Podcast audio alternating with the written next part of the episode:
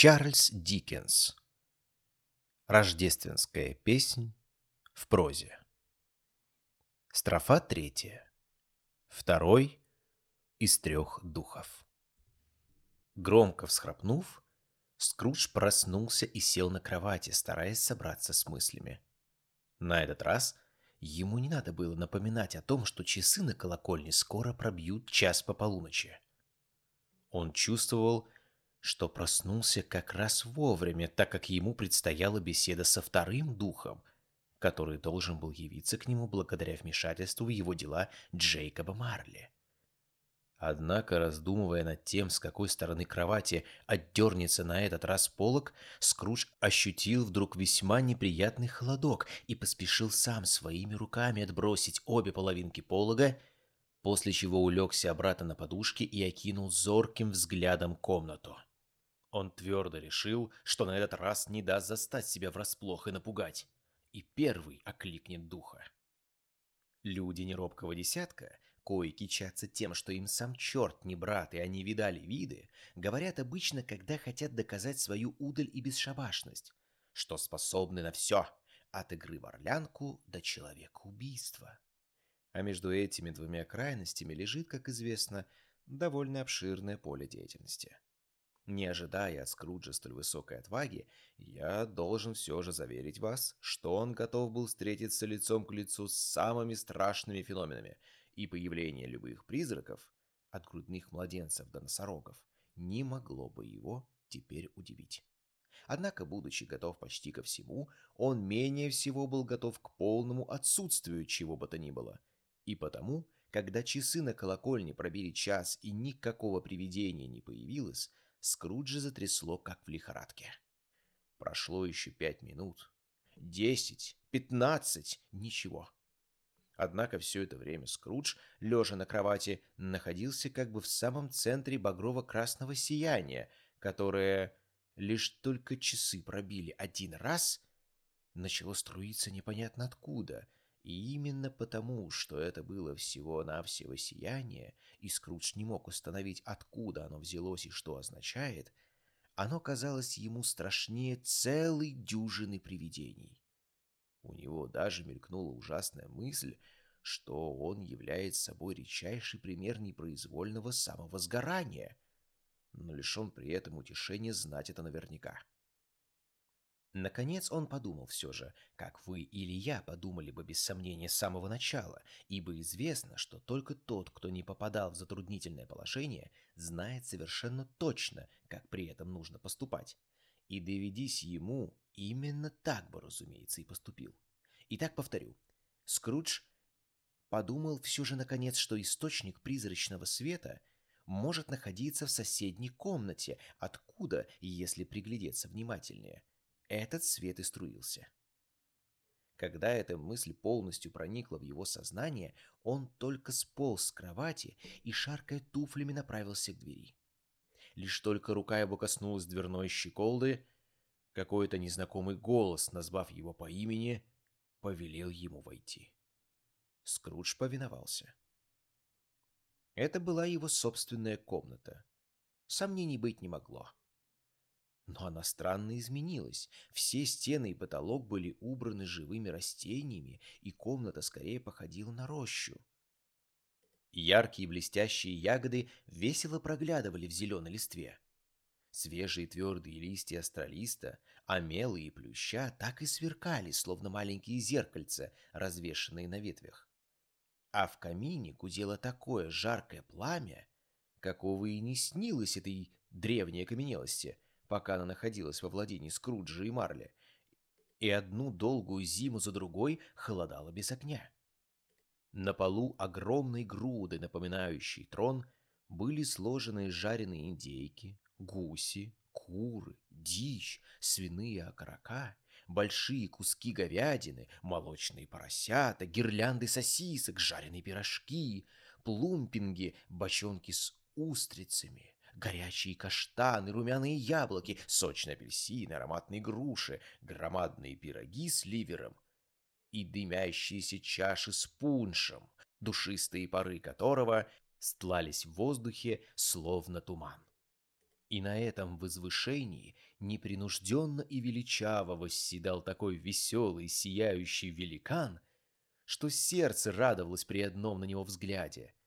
В руке у него был факел, несколько похожий по форме на рог изобилия, и он поднял его высоко над головой, чтобы хорошенько осветить Скруджа, когда тот просунул голову в дверь. «Войди!» — крикнул Скруджу призрак.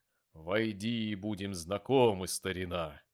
Скрудж робко шагнул в комнату и стал понурив голову перед призраком. Скрудж был уже не прежний, угрюмый, суровый старик, и не решался поднять глаза и встретить ясный и добрый взор призрака. «Я дух нынешних святок», — сказал призрак. «Взгляни на меня!» Скрудж почтительно повиновался. Дух был одет в простой темно-зеленый балахон или мантию, отороченную белым мехом. Одеяние это свободно и небрежно спадало с его плеч, и широкая грудь великана была обнажена, словно он хотел показать, что не нуждается ни в каких искусственных покровах и защите. Ступни, видневшиеся из-под пышных складок мантии, были босы, и на голове у призрака тоже не было никакого убора, кроме венчика из астролиста, на которых сверкали кое-где льдинки. Длинные темно-каштановые кудри рассыпались по плечам, доброе открытое лицо улыбалось, глаза сияли, голос звучал весело — и все, и жизнерадостный вид, и свободное обхождение, и приветливо протянутая рука, все в нем было приятно и непринужденно. На поясе у духа висели старинные ножны, но пустые, без меча, да и сами ножны были порядком изъедены ржавчиной. «Ты ведь никогда еще не видел таких, как я!» — воскликнул дух. «Никогда!» — ответил Скрудж. Никогда не общался с молодыми членами нашего семейства, из которых я самый младший. Я хочу сказать с теми из моих старших братьев, которые рождались в последние годы, продолжал допрашивать призрак. «Э, «Как будто нет», — сказал Скрудж. «Боюсь, что нет. А у тебя много братьев, дух?» «Свыше тысячи восемьсот», — отвечал дух. «Вот так семейка. Изволь-ка ее прокормить, — пробормотал Скрудж. Святочный дух встал. «Дух», — сказал Скрудж смиренно, — «веди меня куда хочешь. Прошлую ночь я шел по принуждению и получил урок, который не пропал даром. Если этой ночью ты тоже должен чему-нибудь научить меня, пусть и это послужит мне на пользу». «Коснись моей мантии», Скрудж сделал, как ему было приказано, да уцепился за мантию покрепче. Астралист, амела, красные ягоды, плющ, индейки, гуси, куры, битые птицы, свиные окорока, говяжьи туши, поросята, сосиски, устрицы, пироги, пудинги, фрукты и чаши с пуншем — все исчезло в мгновение ока. А с ними исчезла и комната, и пылающий камин, и багрово-красное сияние факела — и ночной мрак. И вот уже дух и Скрудж стояли на городской улице. Было утро.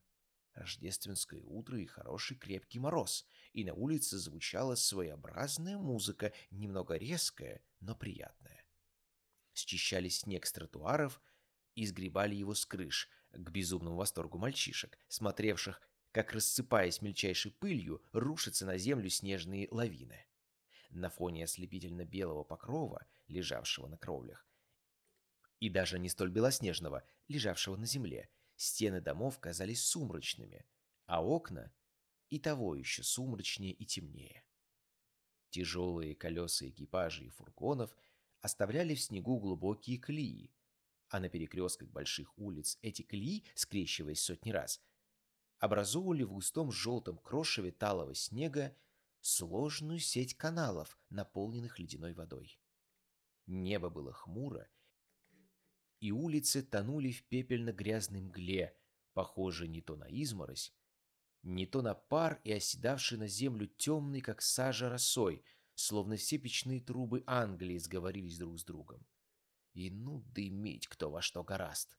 Словом, ни сам город, ни климат не располагали особенно к веселью. И тем не менее на улицах было весело. так весело, как не бывает, пожалуй, даже в самый погожий летний день, когда солнце светит так ярко и воздух так свеж и чист. А причина этого таилась в том, что люди, сгребавшие снег с крыш, полны были бодрости и веселья. Они задорно перекликались друг с другом, а порой запускали в соседа снежком, куда менее опасным снарядом, чем те, что слетают подчас языка, и весело хохотали, если снаряд попадал в цель, и еще веселее, если он летел мимо. В курятных лавках двери были еще наполовину открыты, а прилавки фруктовых лавок переливались всеми цветами радуги. Здесь стояли огромные круглые корзины с каштанами, похожие на облаченные в жилеты животы веселых старых джентльменов. Они стояли, привалясь к притолоке, а порой и совсем выкатившись за порог, словно боялись задохнуться от полнокровия и пересыщения. Здесь были и румяные, смуглолицые, толстопузы, испанские луковицы, гладкие и блестящие, словно лоснящиеся от жира щеки испанских монахов. Лукаво и нахально не подмигивали с полок, пробегавшим мимо девушкам, которые с напускной застенчивостью поглядывали украдкой на подвешенную к потолку веточку омелы. Здесь были яблоки и груши, уложенные в высоченные красочные пирамиды. Здесь были грозди винограда, развешенные таровым хозяином лавки на самых видных местах, дабы прохожие могли, любуясь ими, совершенно бесплатно глотать слюнки. Здесь были груды орехов, коричневых, чуть подернутых пушком, чей свежий аромат воскрешал в памяти былые прогулки по лесу, когда так приятно брести, утопая по щиколотку в опавшей листве, и слышать, как она шелестит под ногой. Здесь были печеные яблоки, пухлые, глинцевито-коричневые, выгодно оттенявшие яркую желтизну лимонов и апельсинов, и всем своим аппетитным видом настойчиво и пылко убеждавшие вас отнести их домой бумажном пакете и съесть на десерт. Даже золотые и серебряные рыбки, плавающие в большой чаше, поставленной в центре всего этого великолепия, даже эти хладнокровные натуры понимали, казалось, что происходит нечто необычное, и беззвучно разевая рты, все как одна в каком-то бесстрастном экстазе описывали круг за кругом внутри своего маленького замкнутого мирка. А бакалейщики? О, у бакалейщиков всего одна или две ставни, быть может, были сняты с окон. Но чего-чего только не увидишь, заглянув туда. И мало того, что чашки весов так весело позванивали, ударяясь о прилавок, а бечевка так стремительно разматывалась с кадушки, а жестяные коробки так проворно прыгали с полки на прилавок, словно это были мячики в руках самого опытного жонглера, а смешанный аромат кофе и чая так приятно щекотал ноздри, а изюму было столько и таких редких сортов, а миндаль был так ослепительно бел, а палочки корицы такие прямые и длинненькие, и все остальные пряности так восхитительно пахли, а цукаты так соблазнительно просвечивали сквозь покрывавшую их сахарную глазурь, что даже у самых равнодушных покупателей начинало сосать под ложечкой. И мало того, что инжир был так мясист и сочен, а вяленые сливы так стыдливо рдели и улыбались, так кисло-сладко из своих пышно разукрашенных коробок, и все, решительно все выглядело так вкусно и так нарядно в своем рождественском уборе, самое главное заключалось все же в том, что, невзирая на страшную спешку и нетерпение, которым все были охвачены, невзирая на то, что покупатели то и дело натыкались друг на друга в дверях, их плетеные корзинки только трещали, и забывали покупки на прилавке, и опрометью бросались за ними обратно и совершали еще сотню подобных промахов, невзирая на это, все в предвкушении радостного дня находились в самом праздничном, самом отличном расположении духа, а хозяин и приказчики имели такой добродушный, приветливый вид, что блестящие металлические пряжки в форме сердца, которыми были пристегнуты тесемки их передников, можно было принять по ошибке за их собственные сердца, выставленные наружу для всеобщего обозрения и на радость рождественским галкам, дабы те могли поклевать их на святках. Но вот заблаговестили на колокольне, призывая всех добрых людей в храм Божий. И веселая, праздничная, разодетая толпа повалила по улицам. И тут же изо всех переулков и закоулков потекло множество народу. Это бедняки несли своих рождественских гусей и уток в пекарне. Вид этих бедных людей, собравшихся попировать, должно быть, очень заинтересовал духа, ибо он остановился вместе со Скруджем в дверях пекарни и, приподымая крышки с проносимых мимо кастрюль, стал кропить на пищу маслом из своего светильника. И видно, это был совсем необычный светильник, так как стоило кому-нибудь столкнуться в дверях и э, завязать перебранку, как дух кропил из своего светильника спорщиков, и к ним тотчас возвращалось благодушие. «Стыдно», — говорили они, — «ссориться в первый день Рождества». И верно, еще бы не стыдно. В положенное время колокольный звон утих, и двери пекарен закрылись.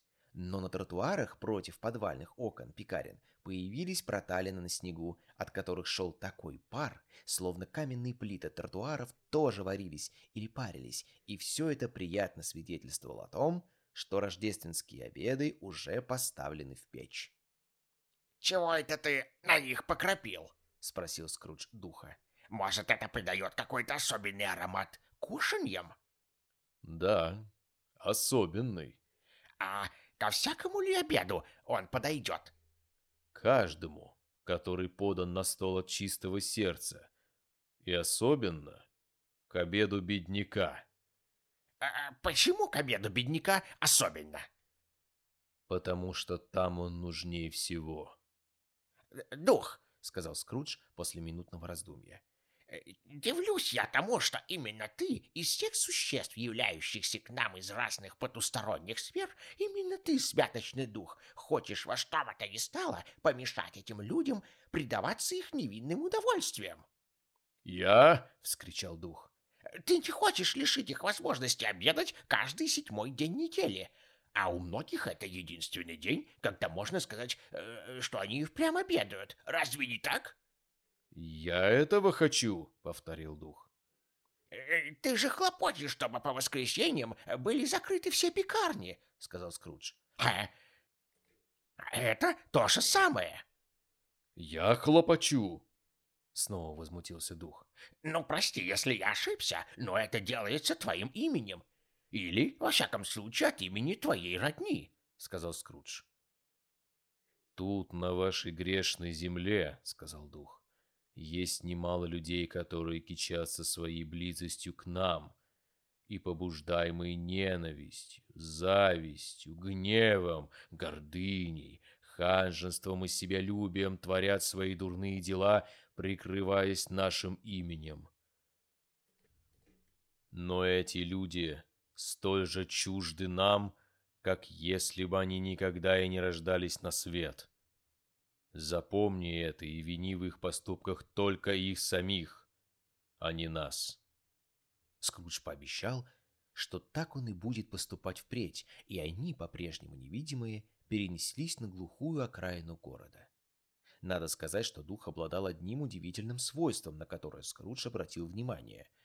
Когда они еще находились возле пекарни, невзирая на свой исполинский рост, этот призрак чрезвычайно легко приспосабливался к любому месту и стоял под самой низкой кровлей столь же непринужденно, как если бы это были горделивые своды зала. И нисколько не терял при этом своего неземного величия. И то ли доброму духу доставляло удовольствие проявлять эту свою особенность, то ли он делал это потому, что был по натуре великодушен и добр и жалел бедняков, но только прямо к жилищу клерка, того самого, что работал у Скруджа в конторе, направился он и повлек Скруджа, крепко уцепившегося за край его мантии, за собой. На пороге дома Боба Крэтчета дух остановился и с улыбкой окропил его жилище из своего светильника.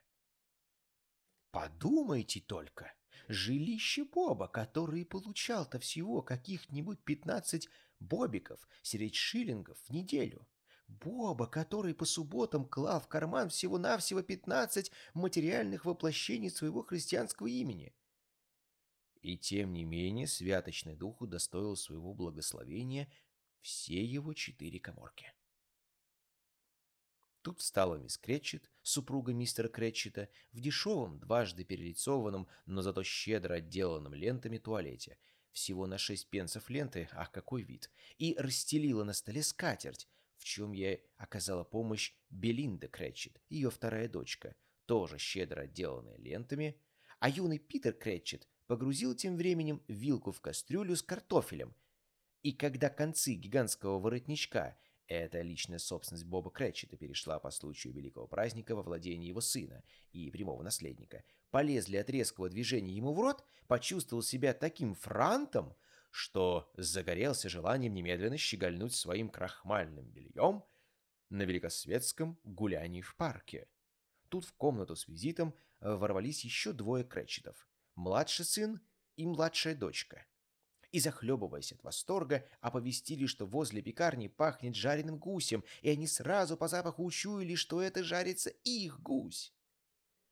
И, зачарованные ослепительным видением гуся, нафаршированного луком и шалфеем, они принялись плясать вокруг стола, перевознося до небес юного Питера Кретчета, который тем временем так усердно раздувал огонь в очаге. Он ничуть не вспомнил о себе лишнего — несмотря на великолепие едва не задушившего его воротничка. Что картофельные в лениво булькающей кастрюле стали вдруг подпрыгивать и стучаться изнутри о крышку, требуя, чтобы их поскорее выпустили на волю и содрали с них шкурку. «Куда это запропастился ваш бесценный папенька?» — вопросила мисс Крэтчет. «И ваш братец-малютка Тим. Да и Марти уже полчаса как надо было прийти. В прошлое Рождество она не запаздывала так. «Марта здесь, маменька!» — произнесла молодая девушка, появляясь в дверях. «Марта здесь, маменька!» — закричали младшие кречеты. «Ура! А какой у нас будет гусь, Марта!» «Господь с тобой, душа моя! Где ты это нынче э, запропала?» Приветствовала дочку миссис Крэтчет и, расцеловав ее в обе щеки, хлопотливо помогла ей освободиться от капора и шали. «Вчера допоздна сидели, маменька, надо было закончить всю работу», — отвечала девушка а сегодня все утро прибирались. Ладно, слава богу, что пришла наконец, сказала миссис Крэтчет. Садись поближе к огню, душенька моя, обогрейся. Нет-нет, папенька идет, запищали младшие Крэтчеты, которые умудрились поспевать решительно всюду. Спрячься, Марта, спрячься. Марта, разумеется, спряталась, а в дверях появился сам отец семейства. Щуплый человечек в поношенном костюме, подштопанным и вычищенным сообразно случаю, в теплом шарфе, свисавшем спереди фута на три, не считая бахромы, и с малюткой Тимом на плече. Бедняжка Тим держал в руке маленький костыль, а ноги у него были в металлических шинах. «А где же наша Марта?» — вскричал Боб Крэтчет, озираясь по сторонам. «Она не придет», — объявила миссис Крэтчет. «Не придет?» — повторил Боб Крэтчет упавшим голосом. А он там мчался из церкви, как кровный скакун с малюткой Тимом в седле, и пришел домой галопом. «Не придет к нам на первый день Рождества?» Конечно, это была только шутка, но огорченный вид отца так растрогал Марту, что она, не выдержав характера, выскочила из-за двери кладовой и бросилась отцу на шею, а младшие Крэтчеты завладели малюткой Тимом и потащили его на кухню, послушать, как бурлит вода в котле, в котором варится завернутый в салфетку пудинг. «А как вел себя наш малютка Тим?» — осведомилась миссис Крэтчет, вдоволь посмеявшись над доверчивостью мужа, в то время как тот радостно расцеловался с дочкой. «Это не ребенок, а чистое золото», — отвечал Боб. «Чистое золото. Он, понимаешь ли, так часто остается один и все сидит себе и раздумывает. И до такого иной раз додумывается. Просто диву даешься. Возвращаемся мы с ним домой, а он вдруг говорит мне, «Хорошо, дескать, что его видели в церкви. Ведь он калека. И верно людям приятно, глядя на него, вспоминать в первый день Рождества, как кто заставил хромых ходить и слепых сделал зрячими». Голос Боба заметно дрогнул, когда он заговорил о своем маленьком сыночке. А когда он прибавил, что Тим день ото дня становится все крепче и здоровее, Голос него задрожал еще сильнее. Боб не успел больше ничего сказать. Раздался стук маленького проворного костыля, и малютка Тим в сопровождении братца и сестрицы возвратился к своей скамеечке у огня. Боб, подвернув обшлага, Бедняга верно думал, что им еще может что-нибудь повредить. Налил воды в кувшин, добавил туда джина и несколько ломтиков лимона и принялся все это старательно разбалтывать, а потом поставил греться на медленном огне. Тем временем юный Питер и двое вездесущих младших Кречетов отправились за гусем, с которым вскоре и возвратились в торжественной процессии. Появление гуси произвело невообразимую суматоху. Можно было подумать, что эта домашняя птица такой феномен, по сравнению с которым черный лебедь – самое заурядное явление. А впрочем, в этом бедном жилище гуси впрямь был диковиной. Миссис Крэтчет подогрела подливку, приготовленную заранее в маленькой кастрюльке, пока она не зашипела. Юный Питер с нечеловеческой энергией принялся разминать картофель. Мисс Белинда добавила сахару в яблочный соус. Марта обтерла горячие тарелки. Боб посадил малютку Тима в уголку рядом с собой, а Крэтчет и младшие расставили для всех стулья, не забыв при этом и себя, и застыли у стола на сторожевых постах, закупорив себе ложками рты, дабы не попросить кусочек гуся, прежде чем до них дойдет черед. Но вот стол накрыт. Прочли молитву. Наступает томительная пауза. Все затаили дыхание, а миссис Крэтчет, окинув испытующим взглядом лезвие ножа для Жаркова, приготовилась вонзить его в грудь птицы. Когда же нож вонзился и брызнул сок, и долгожданный фарш открылся взору, единодушный вздох восторга пронесся над столом, и даже малютка Тим, подстрекаемый младшими кречетами, постучал по столу ложкой и слабо пискнул. «Ура!» Нет, не бывало еще на свете такого гуся. Боб решительно заявил, что никогда не поверит, чтобы где-нибудь мог сыскаться другой такой замечательный фаршированный гусь. Все наперебой восторгались его сочностью и ароматом, а также величиной и дешевизной. С дополнением яблочного соуса и картофельного пюре его вполне хватило на ужин для всей семьи. Да, в самом деле, они даже не смогли его прикончить, как восхищенно заметила мисс Крэтчет, обнаружив уцелевшую на блюде микроскопическую косточку. Однако каждый был сыт, а младшие Крэтчеты не только наелись до отвала, но перемазались луковой начинкой по самые брови. Но вот мисс Белинда сменила тарелки, и миссис Крэтчет в полном одиночестве покинула комнату, дабы вынуть пудинг из котла. Она так волновалась, что пожелала сделать это без свидетелей. А ну как пудинг не дошел! А ну как он развалится, когда его будут выкладывать из формы! А ну как его стащили, пока они тут веселились и уплетали гуся! Какой-нибудь злоумышленник мог ведь перелезть через забор, забраться во двор и похитить пудинг с черного хода. Такие предположения заставили младших Крэтчетов помертветь от страха. Словом, какие только ужасы не полезли тут в голову. Внимание! В комнату повалил пар. Это пудинг вынули из котла. Запахло, как во время стирки. Это от мокрой салфетки. Теперь пахнет, как возле трактира, когда рядом кондитерская, а в соседнем доме живет прачка. Ну, конечно. Несут пудинг.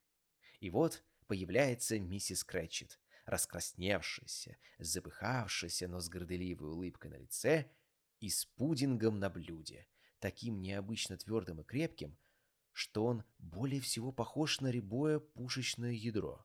Пудинг охвачен со всех сторон пламенем от горящего рома и украшен рождественской веткой астролиста, воткнутой в самую его верхушку. О, дивный пудинг! Боб Крэтчет заявил, что за все время их брака миссис Крэтчет еще ни разу ни в чем не удавалось достигнуть такого совершенства, а миссис Крэтчет заявила, что теперь у нее на сердце полегчало, и она может признаться, как грызло ее беспокойство. Хватит ли муки? У каждого было что сказать э, во славу пудинга, но никому и в голову не пришло не только сказать, но хотя бы подумать, что это был очень маленький пудинг для такого большого семейства. Это было бы просто кощунством. Да каждый из Кретчетов сгорел бы со стыда, если бы позволил себе подобный намек. Но вот с обедом покончено, скатерть убрали со стола, в камине подмели, разожгли огонь. Попробовали содержимое кувшина и признали его превосходным. На столе появились яблоки и апельсины, а на угли высыпали полный совок каштанов. Затем все семейство собралось у камелька в кружок, как выразился Боб Крэтчет, имея в виду должно быть полукруг. По правую руку Боба выстроилась в ряд вся коллекция фамильного хрусталя. Два стакана и кружка с отбитой ручкой. Эти сосуды, впрочем, могли вмещать в себя горячую жидкость ничуть не хуже каких-нибудь золотых кубков, и когда Боб наполнял их из кувшина, лицо его сияло, а каштаны на огне шипели и лопались с веселым треском. Затем Боб провозгласил. «Веселых святок, друзья мои! И да благословит нас всех Господь!» И все хором повторили его слова. «Да осенит нас Господь своей милостью!» Промолвил и малютка Тим, когда все умолкли. Он сидел на своей маленькой скамеечке, тесно прижавшись к отцу. Боб любовно держал в руке его худенькую ручонку, словно боялся, что кто-то может отнять у него сынишку. И хотел все время чувствовать его возле себя. «Дух!» — сказал Скрудж, охваченный сочувствием, которого никогда прежде не испытывал. «Скажи мне, малютка Тим будет жить?» «Я вижу пустую скамеечку возле этого нищего очага», — отвечал дух. «И костыль, оставшийся без хозяина, но хранимый с любовью. Если будущее не внесет в это изменений, ребенок умрет». «Нет, нет!» — вскричал Скрудж. «О нет! Добрый дух! Скажи, что судьба пощадит его!» «Если будущее не внесет в это изменений, — повторил дух. «Дитя не доживет до следующих святок». «Но что за беда, если ему суждено умереть, так пускай себе умирает, и тем сократит излишек населения!» Услыхав, как дух повторяет его собственные слова, Скрудж повесил голову, терзаемый раскаянием и печалью. «Человек», — сказал дух, — «если в груди у тебя сердце, а не камень, Остерегись повторять эти злые и пошлые слова, пока тебе еще не дано узнать, что есть излишек и где он есть. Тебе ли решать, кто из людей должен жить и кто умереть? Быть может, ты сам в глазах небесного судьи куда менее достоин жизни, нежели миллионы таких, как ребенок этого бедняка. О, Боже, какая-то букашка, пристроившись на пылинке, выносит приговор своим голодным собратьям за то, что их так много расплодилось и копошится в пыли. Скрудж содрогнулся под тяжестью этих укоров и потупился, трепеща. Но тут же поспешно вскинул глаза, услыхав свое имя.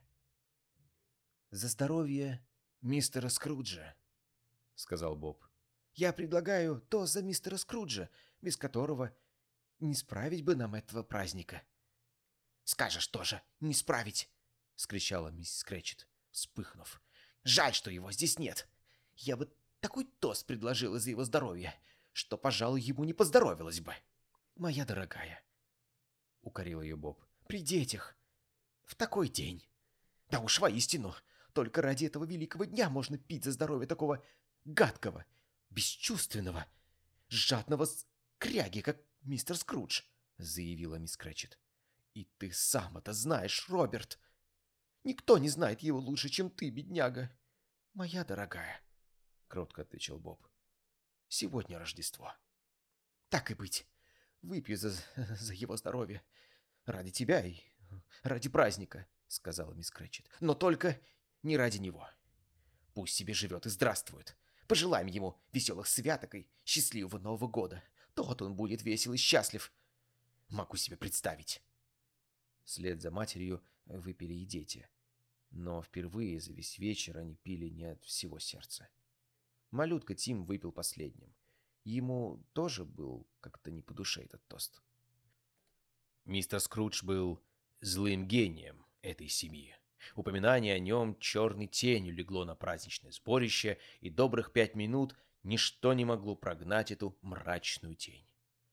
Но, когда она развеялась, им стало еще веселее, чем прежде, от одного сознания, что со Скруджем, э, с Квалышником по сей раз покончено. Боб рассказал, какое он присмотрел для Питера местечко, если дело выгорит. У них прибавится целых пять шиллингов, шесть пенсов в неделю.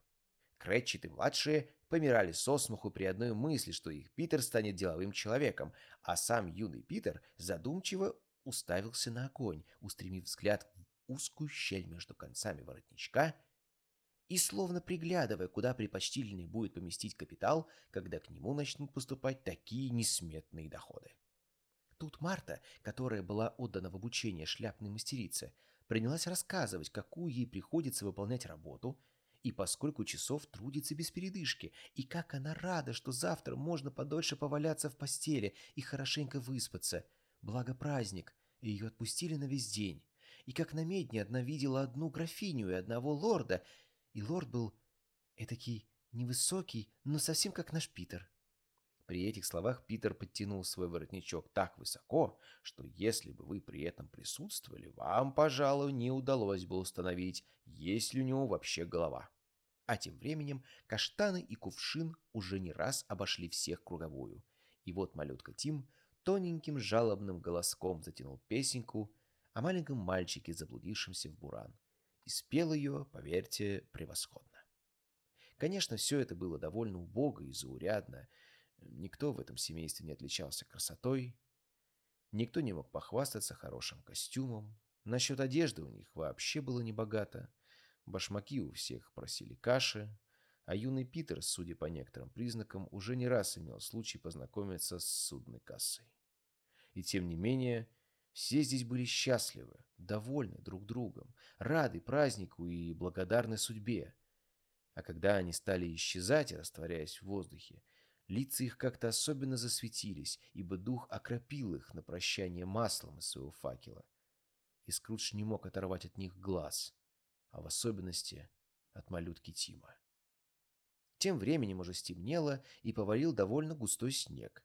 И когда Скрудж в сопровождении духа снова очутился на улице, в каждом доме, во всех комнатах, от кухонь до гостиных, уже жарко пылали камины, и в окнах заманчиво мерцало их веселое пламя.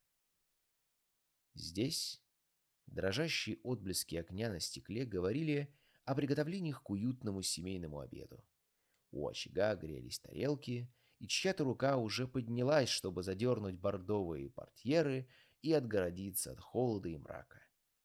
Там ребятишки гурьбой высыпали из дому прямо на снег навстречу своим теткам и дядям, кузенам и кузинам, замужним сестрам и женатым братьям, чтобы первыми их приветствовать.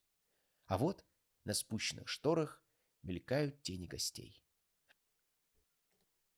А вот кучка красивых девушек в теплых капорах и меховых башмачках, щебеча без умолку, перебегая через дорогу к соседям. И горе одинокому холостяку, который увидит их разрумянившиеся от мороза щечки. Право, глядя на всех этих людей, направлявшихся на дружеские сборища, можно было подумать, что решительно все собрались в гости, и ни в одном доме не осталось хозяев, чтобы гостей принять. Но это было не так. Гостей поджидали в каждом доме, и то и дело подбрасывали угля в камин. И как же ликовал дух! Как радостно устремился он вперед, обнажив свою широченную грудь, раскинув большие ладони и щедрой рукой разливая вокруг бесхитростное и сжигательное веселье. Даже фонарщик, бежавший по сумрачной улице, оставляя за собой дрожащую цепочку огней, и приодевшийся, чтобы потом отправиться в гости, громко рассмеялся, когда дух пронесся мимо, хотя едва ли мог прийти бедняге в голову, что кто-нибудь, кроме его собственного праздничного настроения, составляет ему в эту минуту компанию. И вдруг, а дух хоть бы словом об этом предупредил, Скрудж увидел, что они стоят среди пустынного и мрачного торфяного болота. Огромные, разбросанные в беспорядке каменные глыбы придавали болоту вид кладбища каких-то гигантов. Отовсюду сочилась вода. Вернее, могла бы сочиться, если бы ее не сковал кругом, насколько хватило глаз, мороз, и не росло ничего, кроме мха, дрока и колючей сорной травы. На западе, на горизонте, закатившееся солнце оставило багрово-красную полосу, которая словно чей-то угрюмый глаз взирала на это запустение. И, становясь все уже и уже, померкла, наконец, слившись с сумраком беспросветной ночи. «Где мы?» — спросил Скрудж.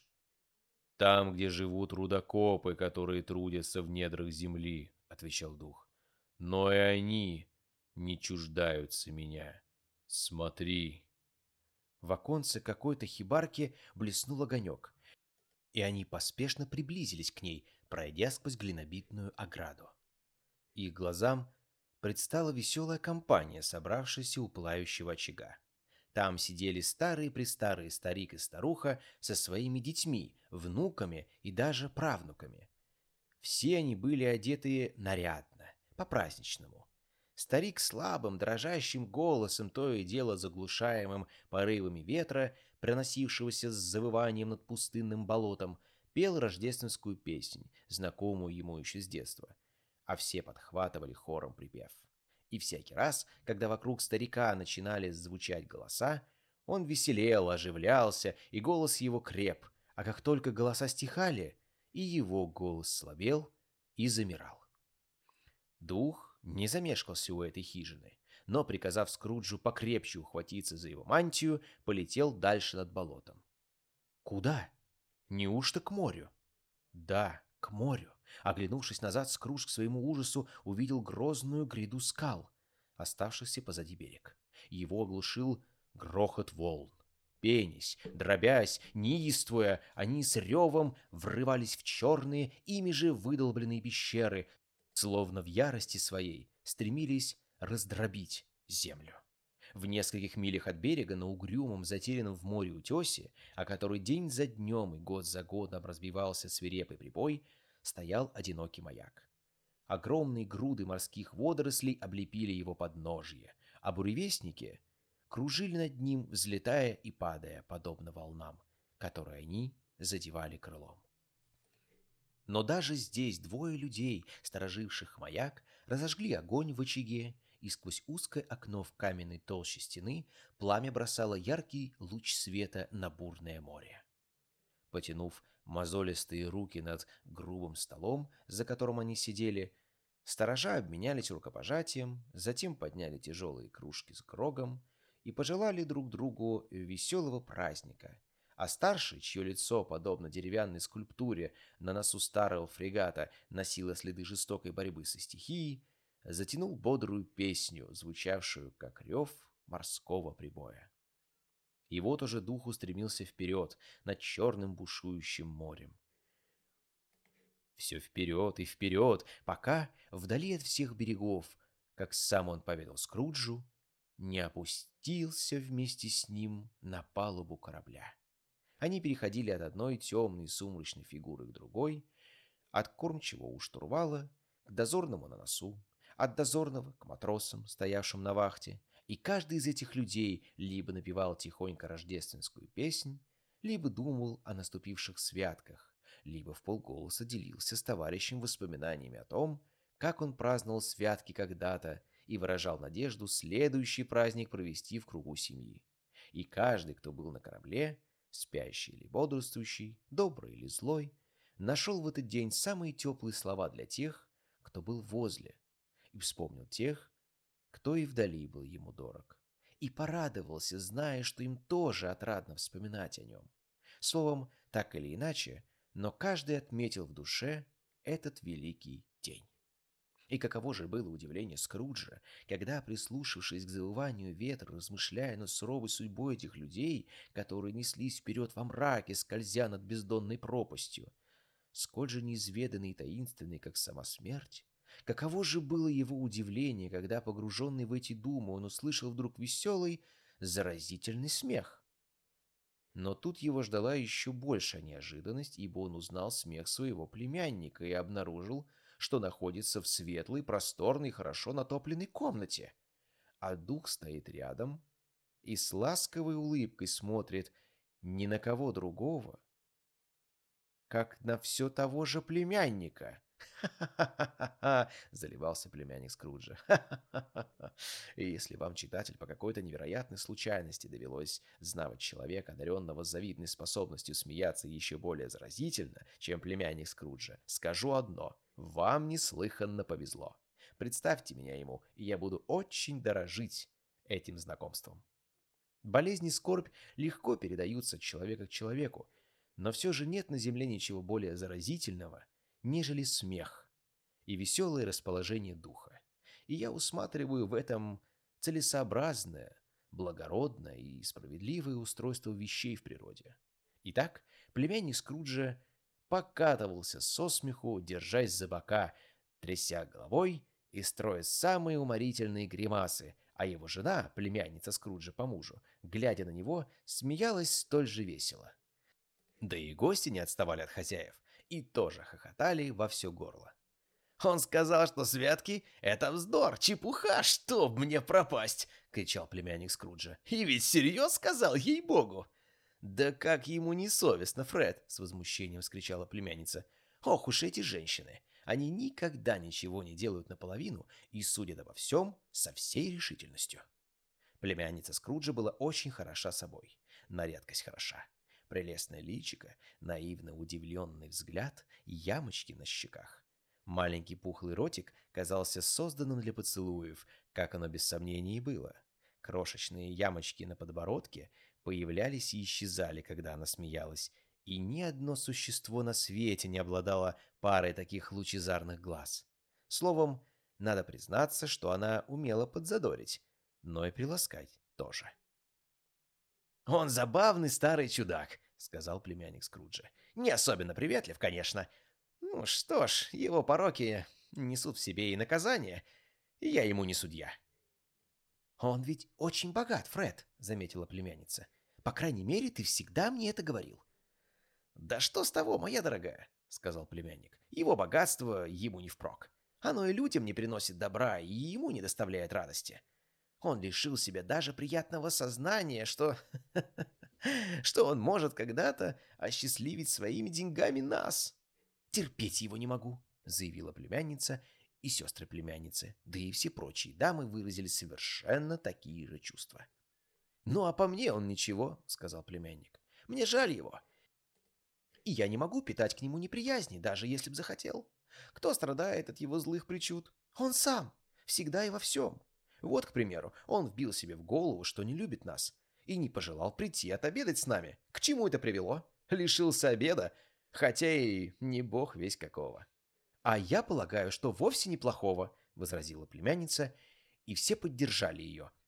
А так как они только что отобедали и собрались у камина, возле которого на столике уже горела лампа и был приготовлен десерт, то с мнением их нельзя не считаться.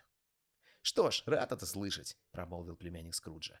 А то я не очень-то верю в искусство молодых хозяюшек. А вы что скажете, Топер? Топер, который совершенно явно имел виды на одну из сестер хозяйки, отвечал, что всякий холостой мужчина — это жалкий отщепенец и не имеет права высказывать суждение о таком предмете. При этих словах сестра-племянница, не та, что с розами у корсажа, а пухленькая, с гофрированной кружевной оборочкой у ворота, залилась краской. «Ну же, Фред, продолжай», — потребовала племянница Скруджа, хлопая в ладоши. «Вечно он начнет рассказывать и не закончит. Такой нелепый человек». Племянник Скруджа снова покатился со смеху, и так как смех его был заразителен, все как один последовали его примеру, хотя пухленькая сестра племянницы и старалась противостоять заразе, усиленно нюхая флакончик с ароматическим уксусом. «Я хотел только заметить», — сказал племянник Скруджа, «что его антипатия к нам и нежелание повеселиться с нами вместе лишили его возможности провести несколько часов в приятном обществе, что не причинило бы ему вреда. Это, я думаю, во всяком случае приятнее, чем сидеть наедине со своими мыслями в старой заплесневелой конторе или в его замшелой квартире. И я намерен приглашать его к нам каждый год, хочет он того или нет, потому что мне его жаль. Он может до конца дней своих хулить святки, но волей-неволей станет лучше судить о них, если Из года в год я буду приходить к нему и говорить от чистого сердца, «Как поживаете, дядюшка Скрудж?» Если это расположит его хотя бы к тому, чтобы отписать завещание своему бедному клерку 50 фунтов, с меня и того довольно. Мне, кстати, сдается, что мои слова тронули его вчера. Его слова тронули Скруджа. Такая нелепая фантазия дала повод к новому взрыву смеха, но хозяину по причине его на редкость добродушного нрава было совершенно все равно, над кем смеются гости, лишь бы они веселились от души, и, стремясь поддержать их в этом настроении, он с довольным видом пустил в круговую бутылку вина.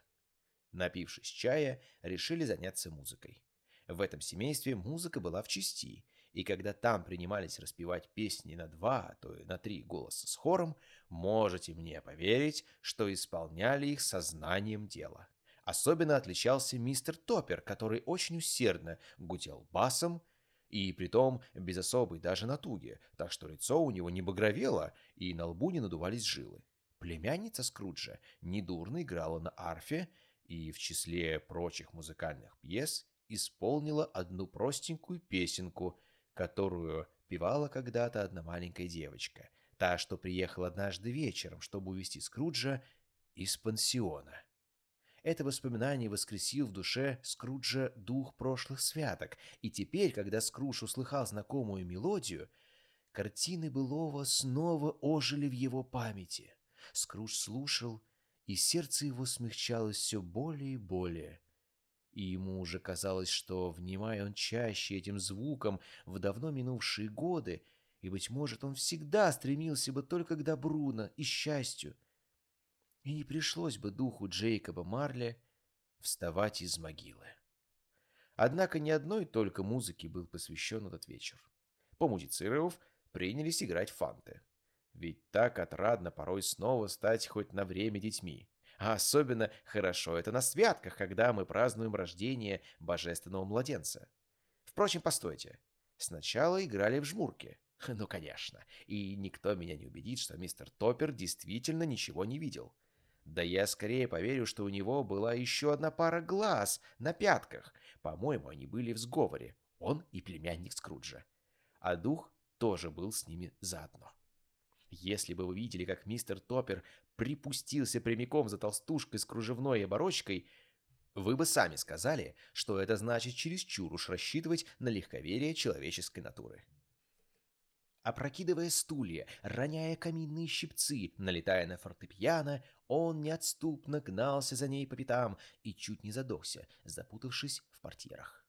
Он всегда безошибочно знал, в каком конце комнаты находится пухленькая сестрица хозяйки, и не желал ловить никого другого. Даже если бы вы нарочно поддались ему, а он бы, для отвода глаз, пожалуй, притворился, что хочет вас словить. Да только какой бы дурак ему поверил.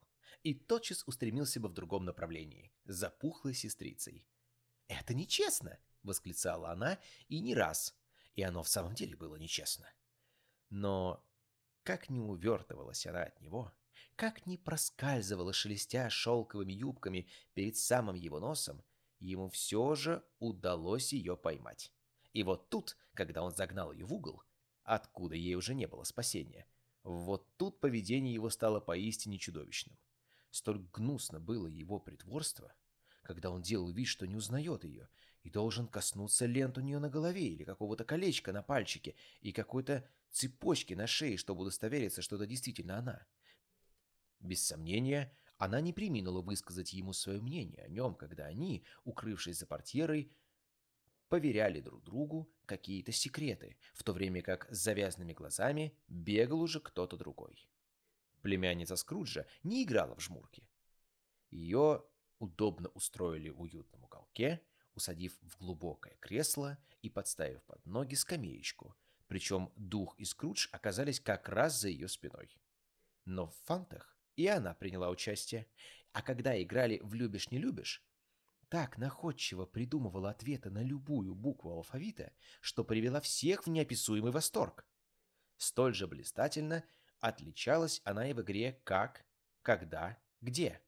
И к тайной радости племянника Скрудша совершенно затмила всех своих сестер – хотя они тоже были весьма шустрые девицы, что охотно подтвердил бы вам мистер Топпер.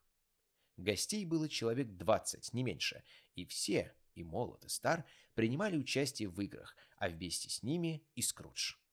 В своем увлечении игрой он забывал, что голос его беззвучен для ушей смертных, и не раз громко заявлял о своей догадке, и она почти всегда оказывалась правильной, ибо самые острые иголки, что выпускает Уайтчепелская игольная фабрика, не могли бы сравниться по остроте с умом Скруджа, за исключением, конечно, тех случаев, когда он считал почему-то необходимым прикидываться тупицей. Такое его поведение пришлось, должно быть, призраку по вкусу, ибо он бросил на Скруджа довольно благосклонный взгляд.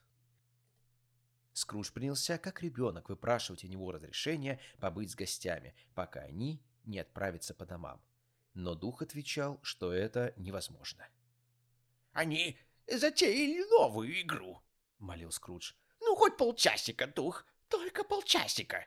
Игра называлась «Да и нет».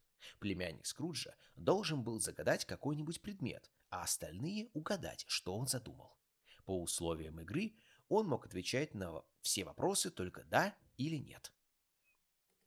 Под перекрестным огнем посыпавшихся на него вопросов удалось мал-помалу установить, что он задумал некое животное. Ныне здравствующее животное, довольно противное животное, свирепое животное, животное, которое порой ворчит, порой рычит, а порой вроде бы разговаривает, и которое живет в Лондоне и ходит по улицам, и которое не водит на цепи и не показывают за деньги, и живет оно не в зверинце, и мясом его не торгуют на рынке, и это не лошадь, и не осел, и не корова, и не бык, и не тигр, и не собака, и не свинья, и не кошка, и не медведь. При каждом новом вопросе племянник Скруджа снова заливался хохотом и в конце концов пришел в такой раж, что вскочил с дивана и начал от восторга топать ногами. Тут пухленькая сестричка-племянница расхохоталась вдруг так же неистово и воскликнула. «Угадала! Я знаю, что вы задумали, Фред! Знак!» «На что?» — закричал Фред. «Это ваш дядюшка Скрудж!» Да, так оно и было. Тут уж восторг стал всеобщим, хотя кое-кто нашел нужным возразить, что на вопрос «это медведь?» следовало отвечать не «нет», а «да», так как отрицательный ответ мог сбить с толку тех, кто уже был близок к истине. «Ну, мы и так потешились насчет старика», — сказал племянник, «что было бы черной неблагодарностью не выпить теперь за его здоровье. Прошу каждого взять свой бокал Глинтвейна. Предлагаю тост. За дядюшку Скруджа! За дядюшку Скруджа!» — закричали все. Пожелаем старику, где бы он сейчас ни находился, веселого Рождества и счастливого Нового года. — указал племянник. «Он не захотел принять от меня этих пожеланий, но пусть они все же сбудутся. Итак, за дядюшку Скруджа!»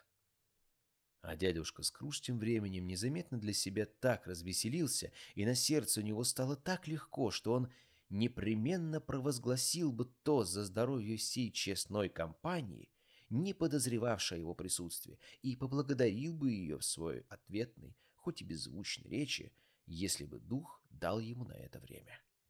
Но едва последнее слово слетело с уст племянника, как видение исчезло, и дух со Скруджем снова пустились в странствие. Далеко-далеко лежал их путь, и немало посетили они жилищ, и немало повидали отдаленных мест, и везде приносили людям радость и счастье. Дух стоял у изголовья больного, и больной ободрялся и веселел — он приближался к скитальцам, тоскующим на чужбине, и им казалось, что отчизна близко. К изнемогающим в житейской борьбе, и они окрылялись новой надеждой. К беднякам, и они обретали в себе богатство. В тюрьмах, больницах, в богадельнях, в убогих приютах нищеты, всюду, где суетность и жалкая земная гордыня не закрывают сердца человека перед благородным духом праздника — Всюду давал он людям свое благословение и учил Скруджа заповедям милосердия. Долго длилась эта ночь, и если то была всего одна лишь ночь, в чем Скрудж имел основание сомневаться, ибо ему казалось, что обе святочные недели пролетели с тех пор, как он пустился с духом в путь. И еще одну странность заметил Скрудж. В то время, как он сам внешне совсем не изменился, призрак старел у него на глазах. Скрудж давно уже видел происходящую в духе перемену, однако до поры до времени молчал. Но вот, покинув детский праздник, устроенный в крещенский вечер, и очутившись вместе с духом на открытой равнине, он взглянул на него и заметил, что волосы его совсем посидели. «Скажи мне, разве жизнь духов так коротка?» — спросил его тут Скрудж. «Моя жизнь на этой планете быстротечна», — отвечал дух. «И сегодня ночью ей придет конец». «Сегодня ночью?» — вскричал Скрудж. «Сегодня в полночь». «Чу, срок близится». В это мгновение часы на колокольне пробили три четверти двенадцатого. «Прости меня, если об этом нельзя спрашивать», — сказал Скрудж, пристально глядя на мантию духа. «Но мне чудится, что под твоим одеянием скрыто нечто странное. Что это виднеется из-под края твоей одежды? Птичья лапа?» «Нет, даже на птичьей лапе больше мяса, чем на этих костях», — последовал печальный ответ духа. «Взгляни!» Он откинул край мантии, и глазам Скруджа предстали двое детей. Несчастные, заморенные, уродливые, жалкие и вместе с тем страшные. Стоя на коленях, они припали к ногам духа и уцепились за его мантию. «О, человек, взгляни на них!» — воскликнул дух. «Взгляни же, взгляни на них!» Это были мальчик и девочка.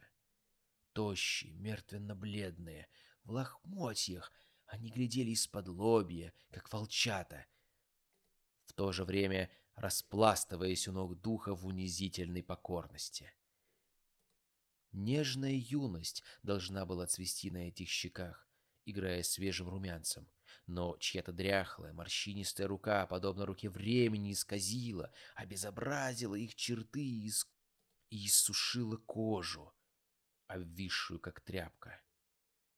То, что могло бы быть престолом ангелов, стало приютом демонов, грозящих всему живому.